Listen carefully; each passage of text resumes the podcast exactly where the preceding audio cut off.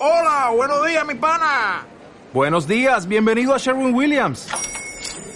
¡Ey! ¿Qué onda, compadre? ¿Qué onda? Ya tengo lista la pintura que ordenaste en el ProPlus app. Con más de 6.000 representantes en nuestras tiendas listos para atenderte en tu idioma y beneficios para contratistas que encontrarás en aliadopro.com. En Sherwin Williams somos el aliado del PRO. Movimiento NL, episodio 36.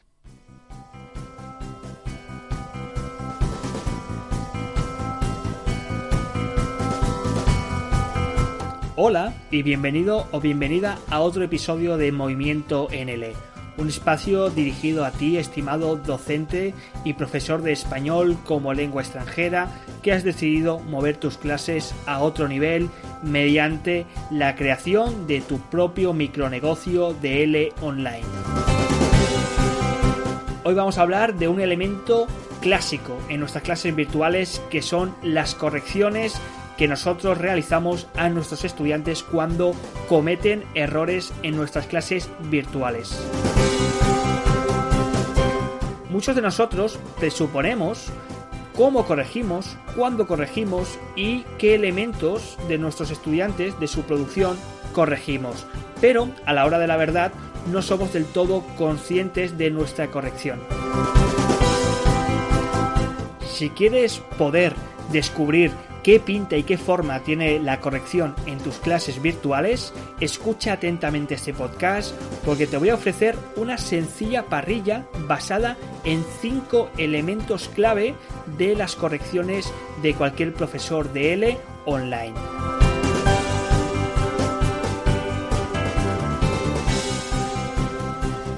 Hoy vamos a hablar de un clásico, un clásico en nuestras clases de español virtuales y es un clásico que tiene tanta importancia para nosotros, los profesores, como para nuestros alumnos online. Y no es otro que el error y la corrección. Aprovechando que ahora estamos en un momento de mi curso de cómo planificar una clase de español online, en el, en el cual estamos hablando pues de cómo concebimos la lengua, de si esa concepción pues tiene consecuencias con nuestras planificaciones o en el modo de cómo planificamos la lengua, surgió pues una sección y un foro bastante movidito sobre el error, sobre cómo concebíamos el error en clase más o menos las diferentes respuestas que puedo obtener de, mis estudiantes, de estos estudiantes que están participando en mi curso, pues bueno, estuvimos todos de acuerdo de que se ha superado esa visión del error en la cual, pues bueno, se veía como algo punitivo, algo que nuestros estudiantes tenían que evitar a toda costa, que pues bueno reflejaba un gran problema en el proceso de aprendizaje. Y ya sí que nos hemos instalado en la concepción pues del error como un elemento más y e incluso necesario para aprender algo, que en este caso es el español como lengua extranjera. Es decir, que todos los profesores que al menos formamos parte de este curso, yo incluido, pues concebimos el error como algo más y algo necesario para aprender el español. Sin embargo, hay una segunda pregunta después de esta, después de cómo concibes el error, y no es más ni menos que ¿eres consciente de cómo corriges en tus clases virtuales? Y aquí es cuando ya empiezan a ver los problemas y hay ciertos profesores que, bueno, más o menos presuponen que corrigen de una manera determinada, pero muchos de ellos, pues, oye, te dicen que no son del todo conscientes de cómo corrigen, pero que pues mm, se imaginan que lo hacen de esta forma u otra. Si soy un poco más malo, les arrojo una tercera pregunta y es que les digo cómo corregís en clase. Y aquí es cuando recibes una única respuesta y es pues bueno, lo corrijo yo, que soy el profesor, lo negocio antes con mi alumno si quieres que le corrija o no lo corrija y pues en la gran mayoría de ocasiones lo corrijo en el momento en el que el alumno comete el error. Esto me hace pues suponer que no solamente no tenemos conciencia de cómo corregimos, sino que además tampoco tenemos una formación adecuada en cuanto a la corrección del error en nuestras clases de español online. Y hay una forma bastante fácil y rápida de dar respuesta a estas dos incógnitas que están conectadas. Hay una forma bastante sencilla de descubrir cómo corregimos en clase, de qué forma, cuándo, qué aspectos, y es tan sencillo como grabarnos durante nuestra tarea docente, durante nuestras clases virtuales. Y si no podemos hacerlo, pues si habéis escuchado un podcast que tengo y os recomiendo que escucháis si todavía no lo habéis hecho, que se llama Herramientas Kaizen para el profesor de L, en el cual doy cinco formas de autoevaluación y una de ellas pues es la de la grabación y además en cuanto a este podcast también se puede aplicar un colega vuestro, un profesor, alguien cercano con el que más o menos tengáis confianza, pues se pase un día por vuestras clases virtuales, le invitáis a Skype o a Zoom o al programa de videoconferencia que estéis utilizando y que él con una parrilla de corrección, con algo que tanto él como tú pues hayáis desarrollado, hayáis negociado, pues que se dedique a observarte en cuanto a tu corrección y después pues una que la clase se acabe pues lo ponéis todo en común y ahí ya te digo yo que vas a ganar un feedback fantástico, amplio, profundo y un análisis que dices, wow, yo hasta, hasta hace poco no sabía que corregía de este modo o que corregía estas cosas o la frecuencia con la que yo estaba corrigiendo esto.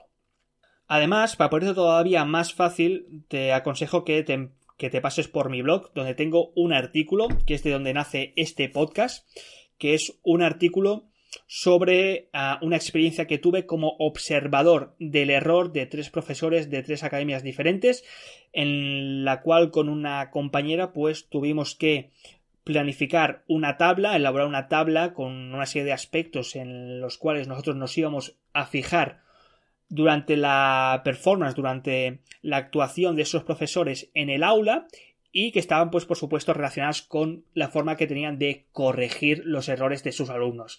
Así que si todavía no lo ha hecho, te voy a dejar las notas en el podcast, te pasas por el blog, incluso tienes un PDF con la tabla que utilicé, exactamente la misma tabla de corrección, y a partir de ahí ya te digo yo que tienes al menos una primera tabla o al menos una primera tablilla para que tú mismo te puedas grabar y luego te puedas autoevaluar o en el caso de quieras pues se lo pasas a tu compañero y que él mismo pues que se encargue de ir completando esta tabla con tu actuación docente. Comentado esto, vamos a vamos al meollo, vamos al kit de la cuestión y es que vamos a ver en qué nos tendríamos que fijar en cuanto a nuestras correcciones, a cómo estamos corrigiendo en el aula.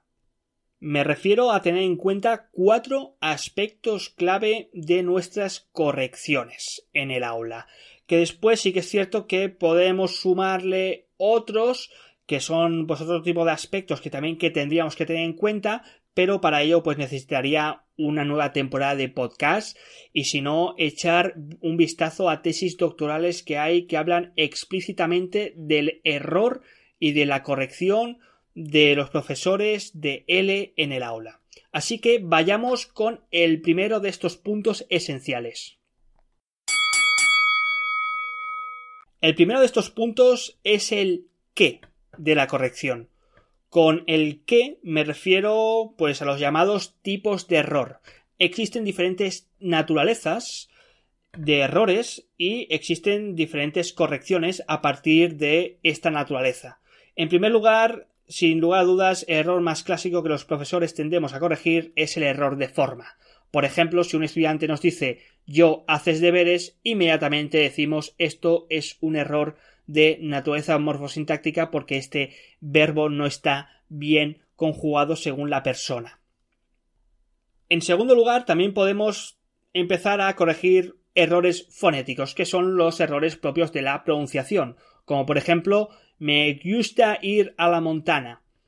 En tercer lugar, también tenemos errores de significado, los cuales ya son un poco más complejos a la hora de corregir, y son todos estos errores, pues, propios de los falsos amigos, los errores ortográficos por causa de similitud de palabras, los errores de colocación léxica, interferencias lingüísticas de lenguas maternas, etcétera, ¿no? Como por ejemplo decir en Barcelona hay excepciones de cuadros en lugar de decir en Barcelona hay exposiciones de cuadros.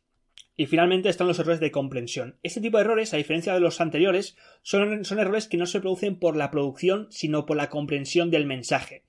Por ejemplo, tú le estás diciendo algo al estudiante y el estudiante en un momento de, de tu discurso te para y te pregunta, oye, perdona, ¿qué has dicho? O de otro modo, el estudiante está leyendo un texto y en una parte dice, oye, ¿qué significa esto? Esta palabra, esta oración, esta expresión son errores que para algunas bibliografías, pues bueno, lo consideran como errores de comprensión y hay otros autores que simplemente pues obvian ese tipo de error y no lo ven pues como un aspecto propio de la corrección. El segundo gran elemento es el cómo de la corrección. ¿Te has parado a pensar alguna vez cómo comunicas tú, estimado docente, al alumno el error que ha cometido? Y dirás, sí, hombre, yo se lo comunico directamente. Es decir, yo le comunico cuando escucho o cuando veo o leo ese error que ha producido, pues le corrijo inmediatamente. Y esto es lo que se llama la comunicación directa. Pero, estimado profesor, existen pues muchas más formas de corregir los errores en cuanto al cómo. Por ejemplo, podemos utilizar o podemos comunicárselo por localización. Imagínate que el estudiante te dice yo haces deberes el fin de semana. En lugar de decirle yo hago los deberes, que esto sería una corrección directa, tú le vas a indicar dónde está el error, pero no se lo vas a decir. Muchas veces eh, se utiliza o bien silencios, por ejemplo, el estudiante dice yo haces deberes y tú dices yo, mm, deberes, Ahí el estudiante entiende que ha cometido un error del cual no ha sido consciente y tiende a buscar la solución. O incluso, si leéis por ahí un artículo que creo que no sé si está en International House, en el, en el blog de International House, o si no, un artículo que tiene mi compañera Beatriz, eh, que os dejaré aquí las notas, donde se explica que también puedes utilizar este tipo de corrección utilizando gestos. Mm, sé que me estáis escuchando, pero es un poco difícil, pero imaginaos que el estudiante dice yo haces deberes. Yo haces deberes tiene tres palabras. Pues levantas tres dedos de la mano y donde ha cometido el error, que es la segunda palabra, pues bajas el segundo dedo. De tal modo que el estudiante vea que el error se localiza en esa palabra, en haces, y ahí el estudiante tiene que solucionarlo. Y finalmente, otra forma de comunicarle el error es lo que yo llamo la comunicación por identidad también le estás comunicando directamente al estudiante que ha cometido el error y se lo estás diciendo explícitamente. Pero, a diferencia de la corrección directa, no le estás dando la solución, sino que le estás indicando la naturaleza del error, que normalmente será utilizando alguna terminología gramatical. Por ejemplo, el estudiante te dice, yo haces deberes, y tú le dices, bueno, a ver, haces es un presente de segunda persona del singular. ¿Sabes cómo sería la primera persona del singular? Ah, yo hago. Ah, pues eso, yo hago deberes. El tercero de estos elementos es el cuándo de la corrección, es decir, cuándo corriges el error. Y tú me estás diciendo, pues ¿cuándo lo voy a corregir? Cuando el estudiante lo comete, inmediatamente. Y sí, una forma de corregir el error en cuanto al cuándo es de forma inmediata. Pero como sucede con el cómo, como sucede cuando comunicas el error, también existen otras formas de corregir en cuanto al tiempo ese error que el estudiante ha cometido. Por ejemplo, en lugar de pues decidir corregirlo inmediatamente, puedes decidir ignorarlo. Es decir, tú detectas que el estudiante ha cometido el error, pero decides no corregirlo. Algunas causas que pueden, ser que pueden ser beneficiosas o positivas en cuanto a ignorar el error se deben, por ejemplo, a que el estudiante ha cometido un error que tú todavía no has explicado. Por ejemplo, si estás en un nivel inicial, en un nivel A2, y el estudiante comete un error de subjuntivo, pues quizá a ti eso no te, no te importa, no te interesa corregirlo. Y del mismo modo que si tenemos a un estudiante que vemos que a nivel de afectividad, pues no se siente muy seguro con su producción y nos interesa pues que gane fluidez o que gane pues más seguridad en sí mismo, quizá no nos interesa eh, corregir los errores o al menos no tanto, no en esa frecuencia y nos viene mejor pues ignorarlos. Y finalmente, podemos decir corregirlo, es decir, no vamos a ignorarlo, pero no corregirlo de forma inmediata, sino posponiéndolo.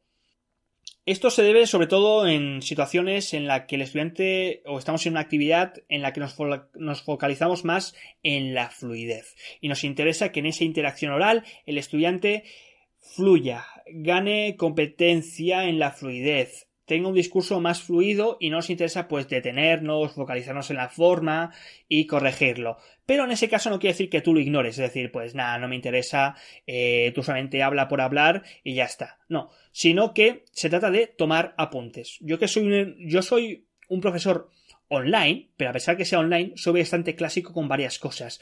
Y entre estas cosas es que yo en mis clases virtuales, aunque esté delante de una webcam y con un micrófono aquí y una pantalla de ordenador, siempre llevo pues una libretita o al menos un papel donde en ciertos momentos de mi planificación lo que yo voy haciendo es ir tomando notas. Hay en ciertos momentos que el estudiante yo detecto, por supuesto, que ha cometido un error, pero digo, no voy a corregírtelo ahora, lo voy a escribir en el papel y o bien al final de esa actividad o bien al final de clase, que es una forma que yo comento en mi curso de cómo podemos cerrar una clase, que no es otra que poniendo en la pizarra virtual o en el chat del programa de videoconferencia que utilicemos, poner todos estos errores.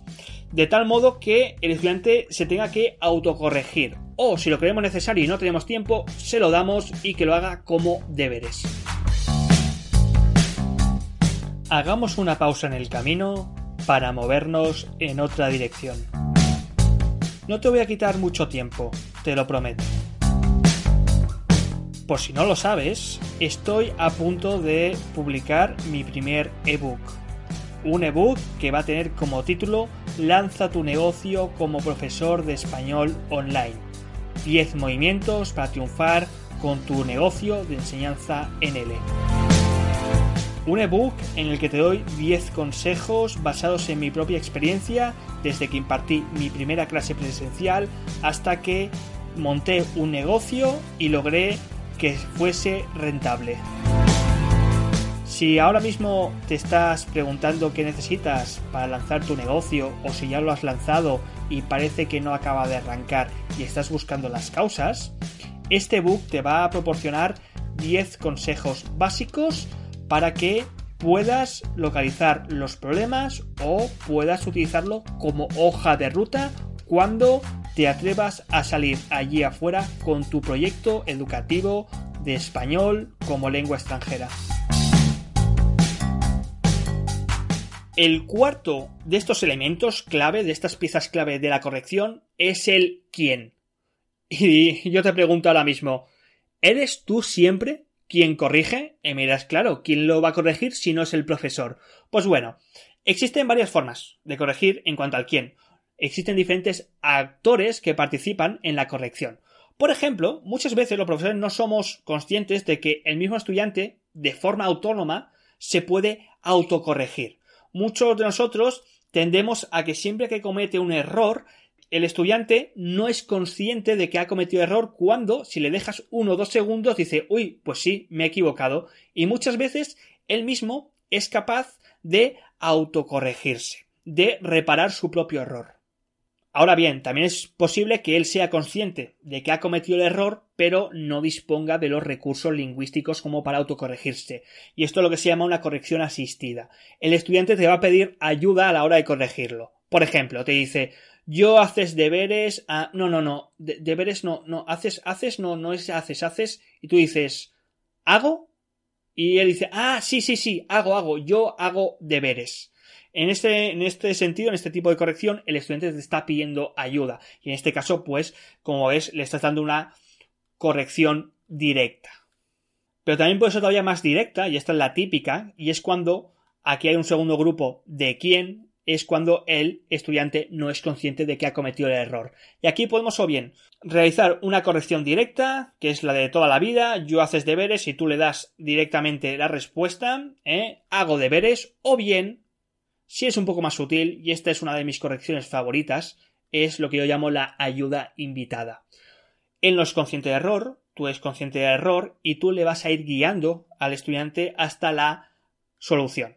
Por ejemplo, el estudiante dice, yo haces deberes. Y tú dices, ¿haces? ¿Seguro? Y el estudiante te responde, ¿hazo?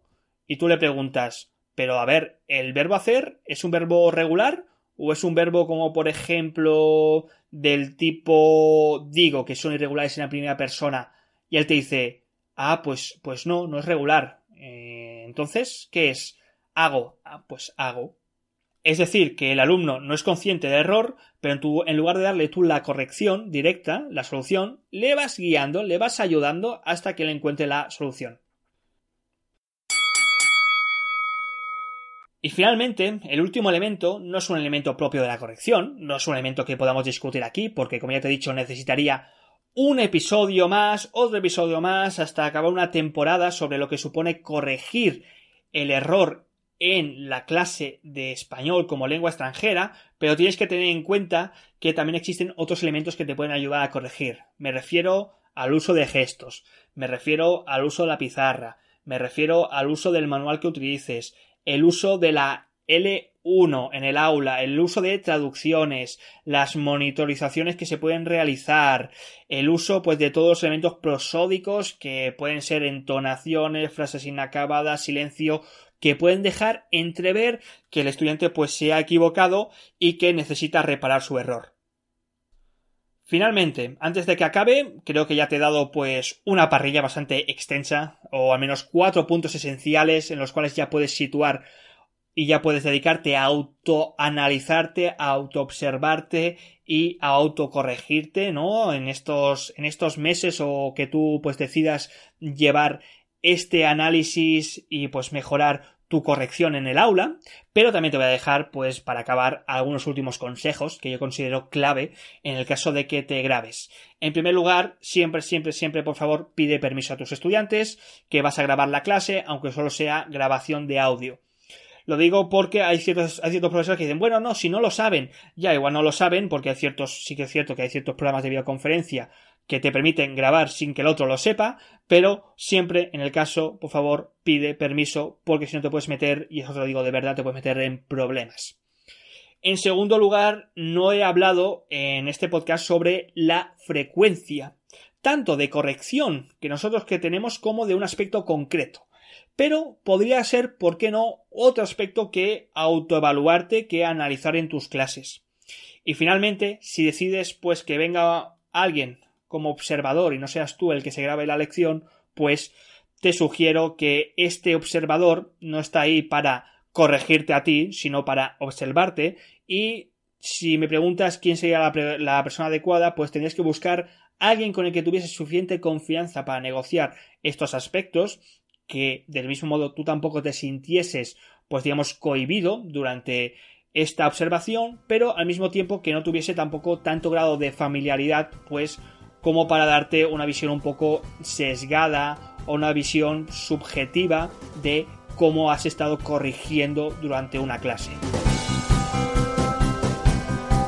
Así que, estimado docente, hasta aquí hemos llegado con este podcast.